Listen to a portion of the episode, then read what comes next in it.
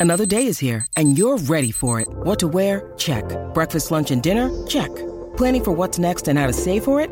That's where Bank of America can help. For your financial to-dos, Bank of America has experts ready to help get you closer to your goals. Get started at one of our local financial centers or 24-7 in our mobile banking app. Find a location near you at bankofamerica.com slash talk to us. What would you like the power to do? Mobile banking requires downloading the app and is only available for select devices. Message and data rates may apply. Bank of America and a member FDIC. You're listening to another Ambitious Entrepreneur Network.com podcast. The voice for entrepreneurs and small business. Now, onto the show. Are you frustrated and confused about how to attract new clients? Nothing you have done is working, and you're tired of waiting for the phone to ring. Imagine learning some tools that will help you get noticed and booked by your ideal client and paid what you're worth for your amazing services. Now's the time to make your dream a reality, and the Ambitious Entrepreneur Show will teach you how. Now, over to your host, Anne Marie Cross. Hi everyone, it's Anne Marie again with you today. And today I have got with me a very, very special guest. We're going to talk about a topic we haven't really spoken about before, but it's really such an important topic because as you're getting new clients to your business, as you are growing your business, one of the things that I'm sure you're going to be doing, if you haven't already, is to hire support staff, hire a team to be able to support you in taking your business to the next level. And what we often don't think about are the things associated with our staff, how to maintain them, how to create a really great workplace, but also what happens when one of your staff members injures themselves. Now, my guest today is Alexina Baldini, and she's a psychologist who specializes in helping injured workers return to work successfully. Now, she has over 20 years of experience in this field and finds it most rewarding when supporting both the employee and the employer in ways to make this transition successful, along with preventative strategies to promote a healthy workplace. Now, on today's show, Alexina is going to talk about how to help your staff be resilient at work, how to speed up the recovery from workplace injury process, and how to help a colleague or a friend get psychological support when necessary, and much more. So, welcome to the show, Alexina. Hi, Anne Marie. This is a topic that we haven't kind of shared much on the show. So I'm really excited that you're joining me today because it is something that I think organizations and small businesses don't really think about when it comes to hiring and managing a team and building a workplace that, that is going to support the team. So before we talk about what we should do in our businesses if we do have an injured staff member, what would you say to organizations as far as putting some preventative strategies in place?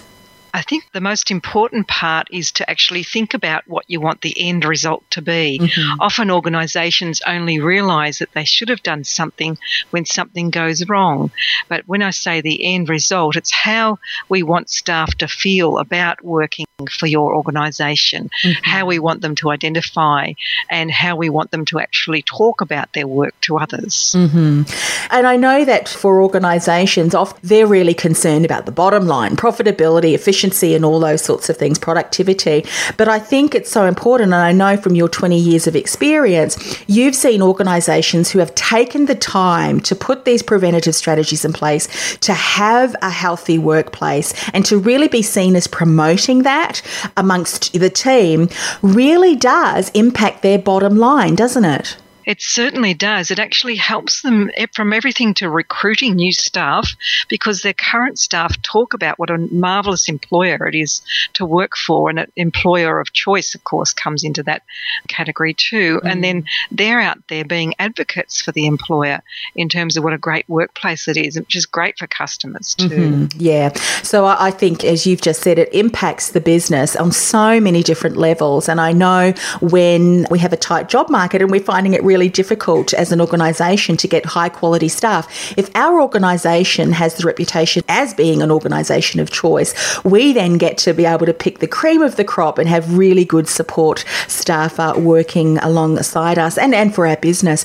Now, one of the things when we're talking about workplace injury, there can be physical injury, but then there can also be stress as well. And I know that that's something that you can speak about. But what are some of the things that we can do as you know the workplace as the employer to help our staff be resilient at work some of the time it's about educating staff in terms of their own self care mm. and how they can actually make sure that they take things like regular lunch breaks, that they actually use up their holidays, that they actually are actually ways of communicating when they're unhappy or when they want something to change. So direct lines of communication are essential as mm-hmm, well. Mm-hmm. What would be some of the things as an organisation or as, as people who are maintaining and managing staff, what would be some of the the warning signs? I mean, obviously, if they're not taking time off, but what would be some of the things that could be occurring in the workplace that would be an indication? Hang on a second, maybe we need to pull this, the staff member aside and have a talk to them. Look, it could be even amongst groups of staff, a lot of secretive talking. We sometimes have employers who actually say, oh, yes, around the water cooler, we hear them talking, but when we approach, they stop talking. Mm-hmm. And so that's what I mean by secretive talking. It means that things are not necessarily well in the workplace for that communication. But then amongst individuals, you'll sometimes see absenteeism, but more concerning even is presenteeism, where they're at work, but they're actually not motivated. They're not meeting their KPIs and they're actually not disclosing what's going on. So often people are keeping that to themselves. Mm. Do you find in your experience with workplaces, with employers, they tend to ignore the signs or maybe not recognize them and leave it till sometimes it, it's too late? Well, when you say too late, I mean it, they really could have done something a lot sooner. And have you found that in your experience? That's the most common pattern we see, Anne Marie, is that people have left it until it's got to the stage where the person's absent themselves from work. They've gone to the doctor perhaps to get a certificate saying they're stressed. And it's actually really hard to come back from that. Whereas if you had the conversation beforehand mm. about behavioral changes that you notice, like, I notice you're not as enthusiastic, that's something that you can comment on to your staff member and have a conversation early, mm-hmm. is, is what our advice is. Yeah. Okay, so imagine that we've got someone who is in our work, that's working for us, and something seems to have changed in their attitude and some of the things that you've spoken about. And we're concerned about the staff member's psychological health. And what would be some of the things that you would recommend that we do? I mean, I noticed that you just mentioned how we can approach them, but what would be some other things that you would recommend that we do? certainly I would recommend that organisations think about reinforcing or even reiterating their values, what they stand for. So it goes right back to our core purpose and our whole reason for being in business quite mm-hmm. often. So, gathering staff together and actually um, explaining those values or actually having the staff buy into the values is so essential. So, if you haven't done that when you've recruited the staff, it's not too late to do that when you notice that there's things happening. So, providing some of those, what are we here for? What do we actually stand for? Conversations can really help. So, mm. values clarification, mm-hmm. but also it can be general education on stress management and general education about resilience. How do we actually look after ourselves physically, psychologically, socially, in terms of catching up with people, having a life outside of work as well? Mm, yeah, I love that. And I think a lot of organisations do tend to have workshops and things like that, but they're really focused on skills development. But what you're saying is if organisations can put together some resources and, and maybe even some workshops to support staff in being resilient and keeping that open lines of communication, that's certainly going to build a more healthier workplace, yes? That's right. And certainly uh, a workshop such as how do we actually support our fellow colleague who we're concerned about can be an ideal opportunity to actually affirm some of those values and actually get staff to practice putting in place what you want them to do in terms of caring for each other. Mm, because sometimes an employee will feel a little bit apprehensive in approaching a supervisor or a manager. However, they can feel possibly a lot more comfortable in, in reaching out to a colleague, you know, someone who's working alongside them and saying, hey, you know, I'm struggling, I need help. Would you, would and you it's often the team member or the, you know, the colleague who actually hears the first concerning things. So that's where the early intervention comes in, mm-hmm. is if we we actually promote what we call psychological first aid in the in the workplace that any colleague can actually support anyone else. And they're actually then able to raise it with management as they need to as yeah, well. Yeah. I love the way that you've reminded us of the importance of ensuring that we have in, in place, like through the workshops, through when we're recruiting, to ensure that we are communicating what our core values are for the operation and that everybody that's involved in the company is aware of that. And I'd imagine that organisations, the importance of always ensuring are we living up to the reputation that we want to create? Are we living up to our values? Do we need to check in? Do we need to change things that may be a little bit disconnected? Maybe we're not showing those values and how we're operating. And it's such a great reminder for us all. What would happen, do you think, if as a manager or a supervisor that we've approached someone in our team because we're concerned about them? What would we do if they kind of fob you off. And of course, for those of you who are listening who are international, the term fob you off, if you're not familiar with that, is really that they're just saying, you know, no, I'm, I'm okay, or they really don't want to talk to you. So, Alexina, what would we do if we found ourselves in that situation? Yes, we, we want to have the balance between challenging gently and actually supporting the person because if we challenge too much, they actually can take themselves right away and actually become very defensive. Mm-hmm. And in our challenging, we need to actually be pointing out observable facts. Like, I notice that you're not making it into work in the mornings or when you're in, you're quite irritable you know, those sorts of really observable facts about behaviour are very safe grounds to comment on. Mm-hmm. But then going on from there to, to actually allow them time to think about it, that they don't have to make a decision straight away, but I'll check in with you again tomorrow or next week.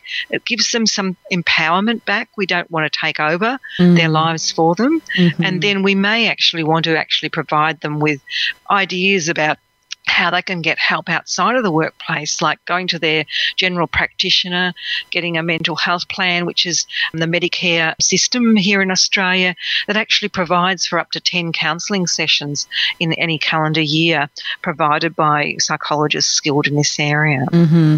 And when you were, were giving us the, you know, you were saying and how we should approach that, I really sense that there was a caring behind that.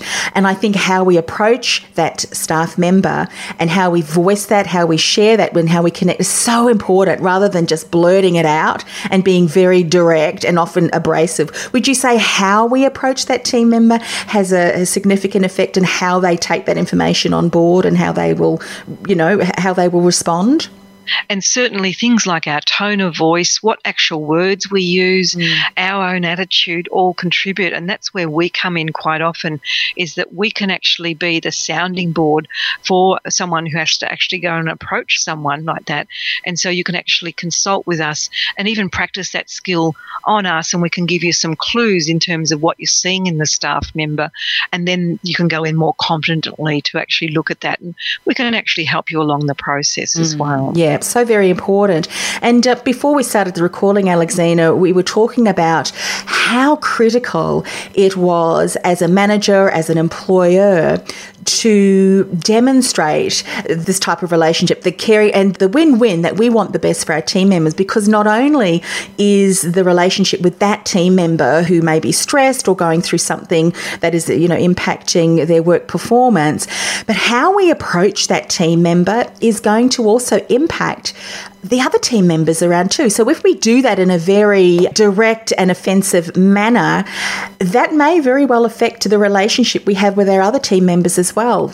And sometimes in some workplaces, we almost see the staff revolting against management because of how it's done wrong. Yes. So we don't want to get into that um, situation no. either. No, because then it just you you might not just have one person, but you might have a multiple number of people who are yes standing up in defence for that that work that worker. It's much more complex to, to um, yes. um, unravel that that sort of scenario. So you want others to actually feel like if I was in this situation, I would be cared for, and it doesn't actually take any more time on the part of the employer mm. than actually doing it in a in a sort of a nurturing way.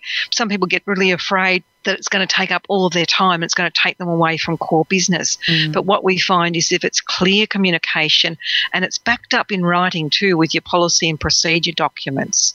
So that's another important aspect, not just what you do, but you've got that backed up in writing so people can read that in their own time and yeah. process it. And if our team, if our staff is not feeling cared for or respected in the workplace, then they're not going to be optimal, you know, working optimally. And if that's sort of filtering across the team, then uh, we need to. This is so, so very, very important. So, Alexina, what happens then in the workplace that if we have a friend or a colleague who is off work, they have had an injury, what are some things that we can do to help them? One of the core things, and this has been borne out by research by the Australian government as well through their Comcare system, which is their worker compensation system is keeping up the communication. So even if someone's not able to come into work, their injury prevents them from coming into work or they need that recovery time, it's keeping up the communication in a measured way that they know what to expect. So it's not harassment where you're ringing up every hour or so mm-hmm. or even every day necessarily, but you're actually keeping up communication on a regular basis and extending that support even though they're not present in the workplace place. Mm. It's one of the core components that we know allows people to come back to work successfully. Yeah. And I think we can pre-frame that with our staff member to say, hey, we're really concerned and we want to support you the best way that we can. So we're going to regularly just check in, see how you're going and see how we can, you know, better support you in integrating back into the workplace. I would imagine if someone said that to me, I would feel so valued and still part of the team. And That's as you right. said, if it's not every hour, but hey, how how are you going? Yeah, th- there might be a work lunch that they can come mm. attend. So it's really important to think about even the social occasions and how we can keep them connected in. Coming up for Christmas, for instance, they might be able to come for part of the Christmas party. You know, sort of stamina may not do with the whole part, but you mm-hmm. know, including them in parts of the, the identity and belonging as a staff group. Yes, yeah, so very important. What about in situations where they really this this team member doesn't really want to spend time with you or, or have that that kind of access or that yeah, that the connection there. What do we do in that situation? Look, it may be that they're okay with someone else spending some time with them and actually representing the organisation. So, a colleague. So, sometime you may need to actually free up a colleague to do something because they could be overwhelmed or in terms of their relationship to management, that could seem like a big barrier. But they're okay with having a coffee every week mm. with a colleague, and the colleague could be bringing out news from the workplace or even just those phone calls as well. But making sure that it's quite transparent that that colleague knows that they're reporting back to you. And so it's actually part of a whole business approach. Yeah. And again, goes back to what you write even before the injury happens, that you've got that in your documentation and then you're just enacting it. So thinking about that beforehand mm-hmm. is really mm-hmm. important. Very, very important. So it's right across the whole aspect. It's not just once someone has had an injury, we really need to go back because we can avoid it. I mean, that's so much better for the team and, of course, the organisation. So, as a supervisor or, or a manager, then, how can we help our staff get help? Yes, look, some of the time it's about having a good team around us. So the good team may be who's in touch with the right sort of physical specialist. So having an occupational physician that you've got access to can be a really handy um, specialist role. So particularly if you've got an industry or a workplace that actually involves physical lifting, a lot of sprains and strains happen in the workplace, and we have advertisements about that as well. But not just the physical, but also having other people, such as a psychologist or an occupational therapist, a physiotherapist, other specializations in terms of what else the person may need to actually retrain as. Mm-hmm. It could be even a career specialist. So you've got a team of people that you can access through links with you know, sort of umbrella groups such as ours that you can access as you need to, but you don't have to have those people on staff. Mm-hmm. They're a, a support team. Yeah. I can hear just from what you're, you know, advising that there really needs to be some careful thought and structure put into place. And for organisations who are just for the very first time thinking, my goodness, we don't have any of that in place. I don't know how to have these crucial conversations with team members. And I can recognise through some of the things that you've shared today, Alexina, that some of those things are happening in, with my team. And I don't know what to do. This is what you specialise in. How can people get in contact with you to find out more and, of course, how to uh, tap into your expertise? Yes, look, with just a phone call, obviously, or an email, any of those sort of forms of um, communication, um, whether it's a tweet or whatever is, is your favourite way of doing so. Mm-hmm. But it's about actually allowing time to think about what is it I need. And many times workplaces don't know what they need. So having a conversation initially, yes. we can provide that and then go on to say, okay, this might be something that's a benefit to you. Let's trial that, see if that fits. And you don't have to do everything all at once. That's the good news about this area. We can actually perfect it over time. Yeah, fabulous. So we'll put all of the contact details to get in contact, to allow you to get in contact with Alexina on uh, the show notes. But the web address is www.enableworkplace.com.au.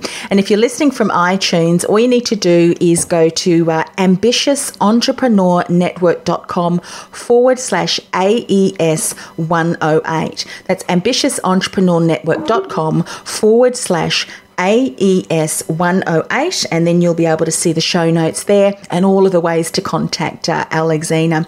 Alexina, thank you so much for coming on the show. This is a topic, as I said, that really a lot of organisations don't think about, and sometimes it's a little too late. Once you've got injuries, you've got team members who are not producing well because they just don't feel like the workplace is one that promotes health and, and wellness and really cares about them. So I think this is such a very important topic for all organisations organisations that has staff. And we can't stress enough, Anne Marie, that early intervention, that being prepared.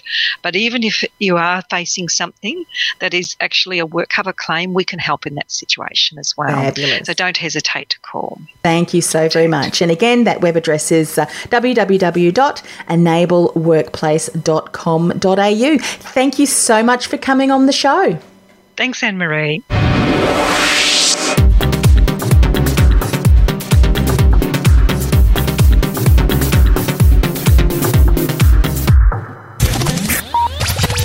You've been listening to the Ambitious Entrepreneur Show.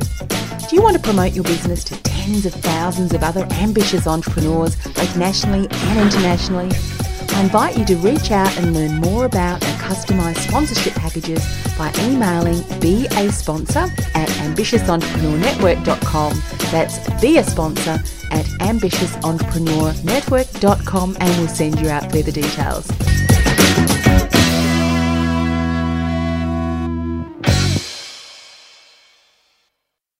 This podcast is a part of the C Suite Radio Network. For more top business podcasts, visit c-suiteradio.com.